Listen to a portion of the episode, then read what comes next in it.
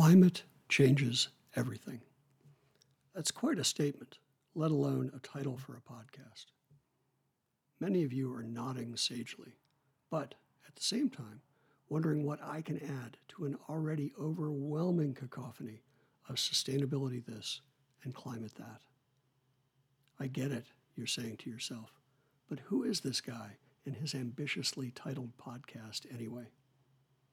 Or you may be tilting your heads quizzically. He can't mean everything, like everything, everything, can he? Or maybe you're thinking a few more storms, a little more air conditioning, and those movie stars might have to move their homes a little bit further back from the beach. Big deal. And some of you are ruefully, or perhaps mockingly, shaking your heads, thinking that climate change is just the latest distraction to the real business of living. No matter where you're coming from, I hope that climate changes everything will resonate with, with each one of you. Welcome. My name is Lincoln Bleveans, and I'm coming to you from beautiful Half Moon Bay, California, just over the hill from Silicon Valley. I've been fortunate to have been an executive in the global electric power business for almost three decades now, with a lot of water, waste management, and now sustainability and resilience in the mix. And what a mix it's been. Some folks have careers that resemble well lit, beautifully paved superhighways. From entry level something to junior same something to senior same something. Destination most definitely known, start to finish. I don't begrudge that, but my career has been exactly the opposite. More twisty mountain road than superhighway, sometimes paved, sometimes not, often dark, and sometimes raining. Destination truly unknown, even now, really. From the wild west of emerging market power plant development to the intense pragmatism of 24 7 operations. From startups and deal making to long term strategic planning. The crazy thing is, none of these jobs I've had really existed when I graduated from college in 1989. But that's a story for another episode. These days, I have the honor of running sustainability, resilience, utilities, infrastructure, and a whole bunch of other things for one of the world's greatest universities. Making sustainability innovation real, resilience innovation real as a fundamental part of operations.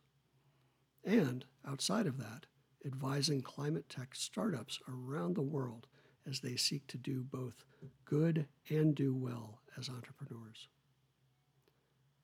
And all I've learned in my crazy roller coaster of a career comes together now as we enter this new age of climate change in earnest.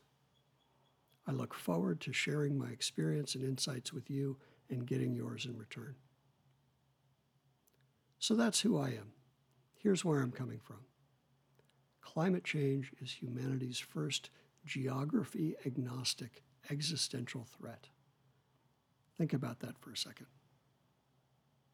Of course, there have been other massive threats the Black Plague and the Spanish flu, the First and Second World Wars, even the threat of nuclear annihilation during the Cold War.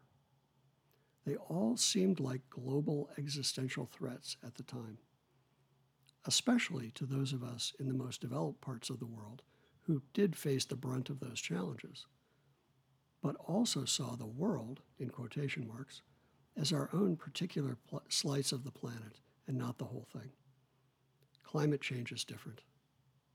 Climate is a function of this finite system we live in, a dense, enclosing atmosphere around a very thin layer of biological activity on the surface of a giant ball of rock.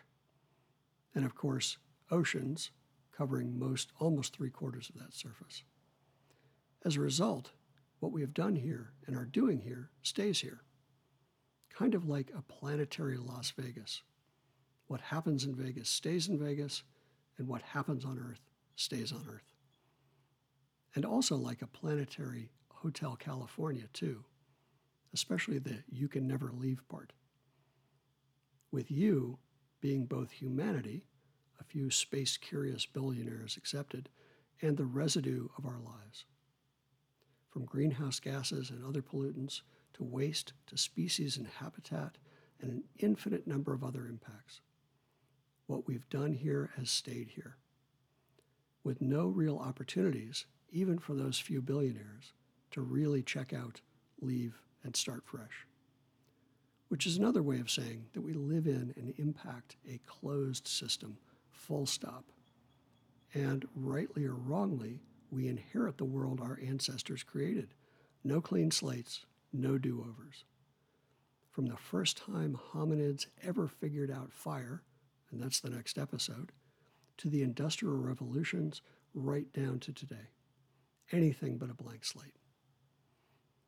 And our system is tipping over the edge now in real time, with consequences for our existence as a species that we are only beginning to understand, let alone let ourselves believe. And, as we'll discuss in future episodes, the populations who have benefited the least from that drive to that tipping point will be the most impacted by its effects. All of these things are true because climate change, by its very nature, is again a geography agnostic threat. The whole closed system of our planet shares our closed system of climate and its impacts. Add in multipliers like endemic, a renewed drive for diversity, equity, inclusion, and justice, and a rising Generation Z that won't take no or even slow for an answer. All the causes, all the effects. Wherever you go, there you are. Sea level rise is not coastline by coastline, it's everywhere. Malibu in Bangladesh or an ocean near you.